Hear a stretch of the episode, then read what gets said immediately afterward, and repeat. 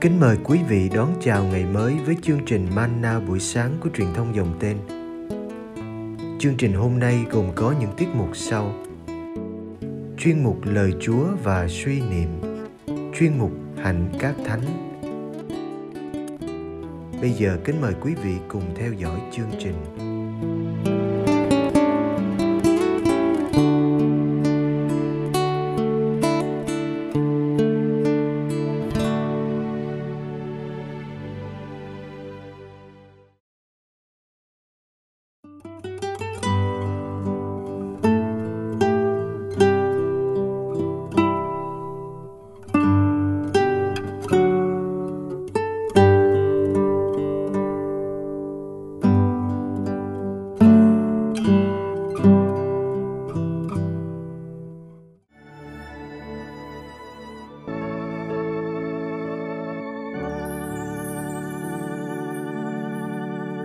Điều răn trọng nhất Matthew chương 22 từ câu 34 đến câu 40 Khi nghe tin Đức Giêsu đã làm cho nhóm Sa đốc phải câm miệng thì những người Pharisêu họp nhau lại.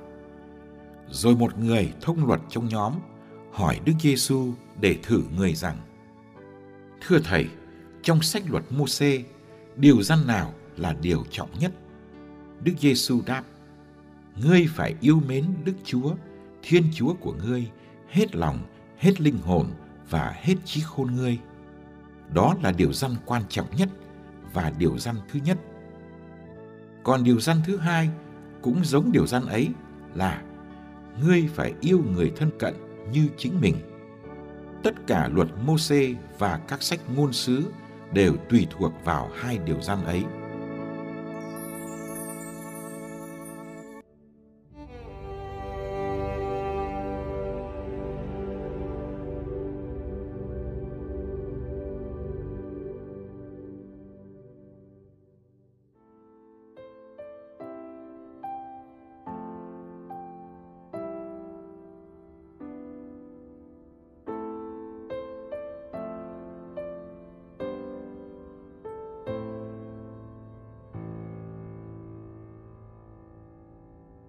Suy niệm.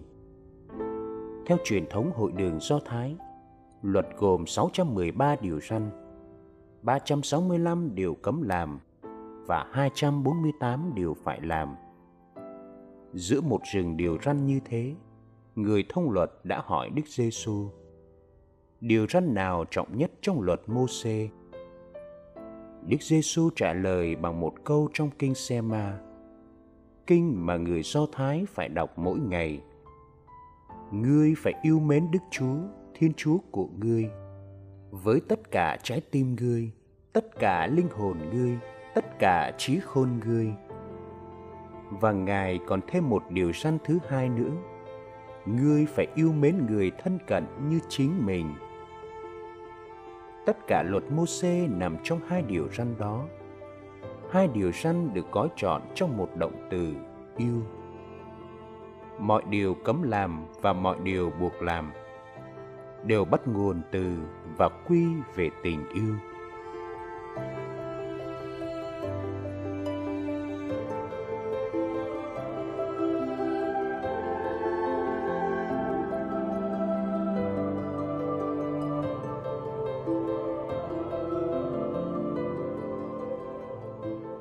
Các bạn trẻ thường nghĩ yêu là chuyện dễ. Nhưng yêu với tất cả trái tim, tất cả linh hồn, tất cả trí khôn, tất cả sức lực. Nghĩa là yêu với trọn cả con người mình, thì điều đó không dễ. Đối với người do thái, trái tim là nơi phát sinh toàn bộ đời sống tinh thần. Yêu mến thiên chúa bằng tất cả trái tim của mình là để cho ngài chi phối mọi tư tưởng, mọi ý muốn, mọi tình cảm. Tất cả đều nhằm làm cho ngài được mọi người nhận biết và tôn vinh.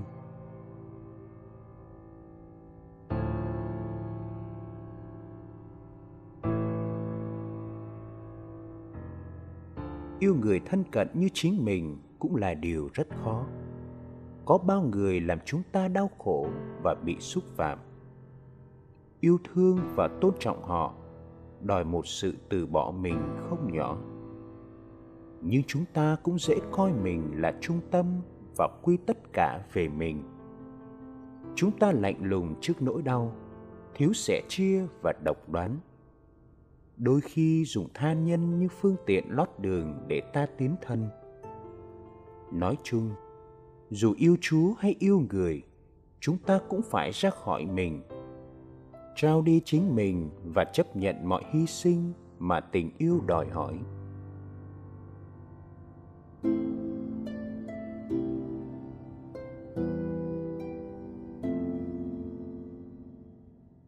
Đức Giêsu đã tóm luật Môse trong động từ yêu mến. Và Ngài đã hoàn thiện luật này bằng cách đẩy yêu mến đến cùng. Kitô hữu chẳng những yêu mến Thiên Chúa với trọn con người mình và còn được mời yêu mến Đức Giêsu trên mọi thụ tạo khác, trên mọi của cải, trên những người ruột thịt và trên cả mạng sống.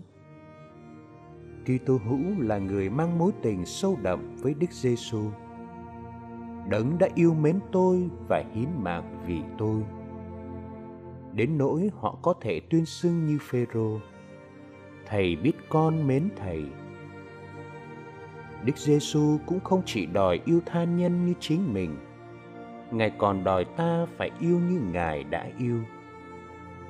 Một tình yêu tha thứ đến vô cùng một tình yêu đối với cả kẻ thù. Một tình yêu phục vụ như người tôi tớ một tình yêu dám hiến mạng. Kitô hữu tự bản chất là người biết yêu và cuộc đời chỉ là tình yêu tình yêu đích thực với thiên chúa thì đưa tôi về với anh em. Tình yêu đối với anh em lại đòi tôi phải trở về với thiên chúa. Chỉ mong đời tôi đong đưa giữa hai tình yêu đó để chúng nên một tình yêu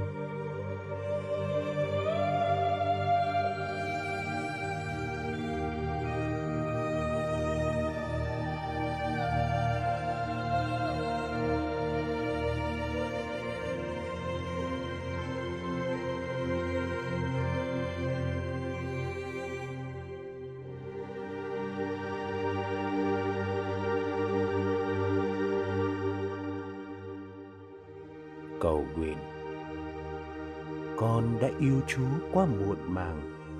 Ôi lạy chúa là vẻ đẹp vừa cổ kính, vừa luôn mới mẻ. Con đã yêu chúa quá muộn màng. Bấy giờ chúa ở trong con, mà con thì ở ngoài. Con cứ chạy đi tìm chúa ở ngoài. Con thật hư hỏng khi chạy theo các thủ tạo xinh đẹp. Bởi thế bấy giờ chúa ở với con, mà con lại không ở với chúa. Các thủ tạo xinh đẹp kia cứ giữ con ở xa chúa, trong khi chúng hiện hữu được là nhờ chúa. Chúa đã gọi con, đã gọi to và phá tan sự điếc lác của con. Chúa đã soi sáng và xua đi sự mù lòa của con. Chúa đã tỏa hương thơm ngát để con được thưởng thức và giờ đây hối hả quay về với Chúa. Con đã nếm thử Chúa và giờ đây con đói khát người. Chúa đã chạm đến con, nên giờ đây con nóng lòng chạy đi tìm an bình nơi Chúa.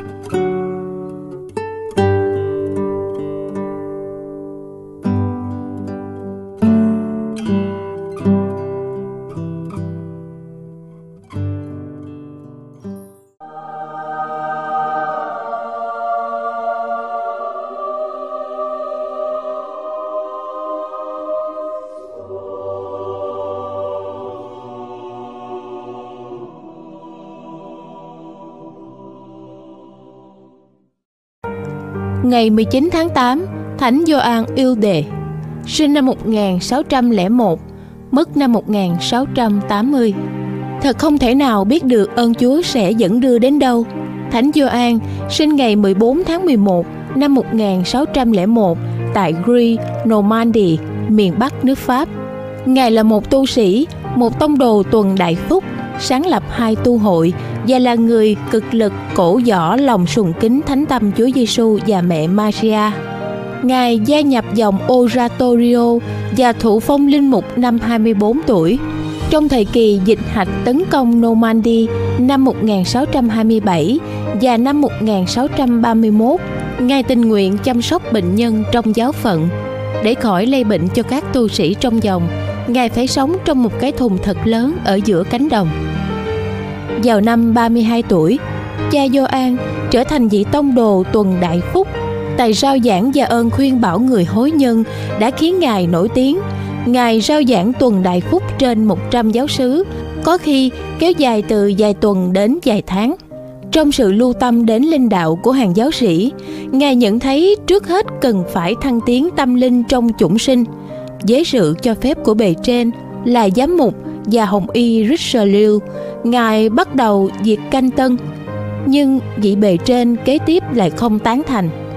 Sau khi cầu nguyện và hội ý, cha Gioan quyết định từ bỏ dòng và sáng lập một tổ chức mới được gọi là Tu hội Đức Giêsu và mẹ Maria, tức là dòng thánh Gioan UD, chuyên đào tạo các giáo sĩ qua việc thiết lập và trông coi các chủng viện.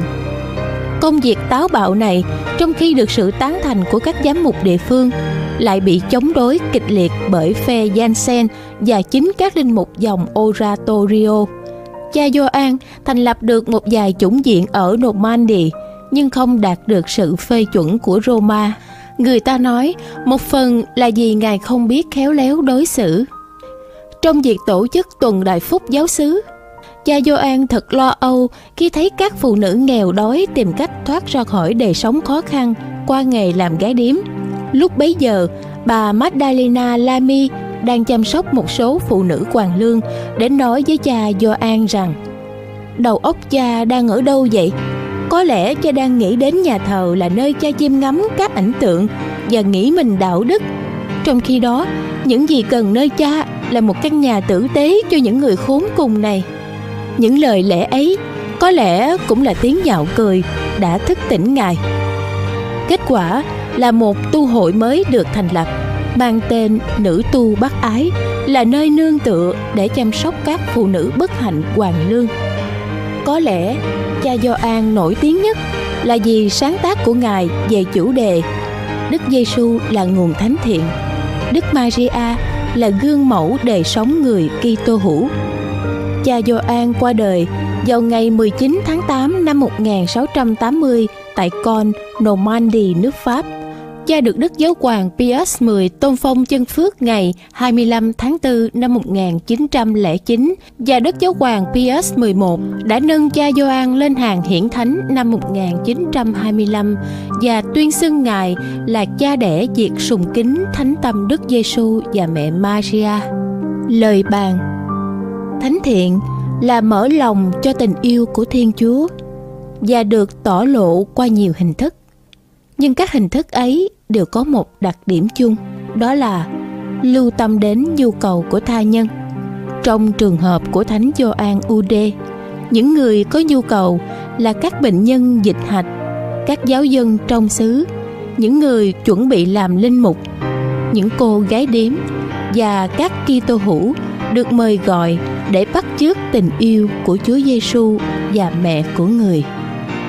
Lời trích, sự khao khát của chúng ta, mục tiêu của chúng ta, sự bận tâm của chúng ta phải là việc uống nắng chính mình để trở nên giống Chúa Giêsu hơn, để thần khí của người, sự tận tụy của người, lòng thương mến của người và ý định của người sống động và ngự trị trong chúng ta mọi luyện tập nhân đức phải hướng đến cùng đích này đó là công việc mà thiên chúa đã trao cho chúng ta để thi hành một cách không ngừng nghỉ trích trong thánh gioan u đời sống và sự ngự trị của Đức Giêsu trong tâm hồn Kitô hữu.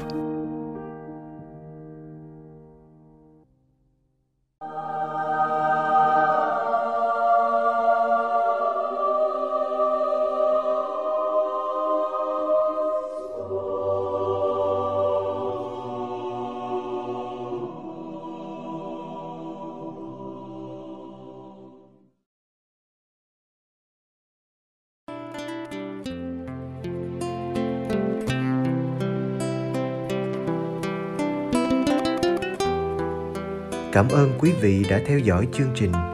Kính chúc quý vị một ngày mới tràn đầy niềm vui và ân sủng của Chúa và mẹ Maria.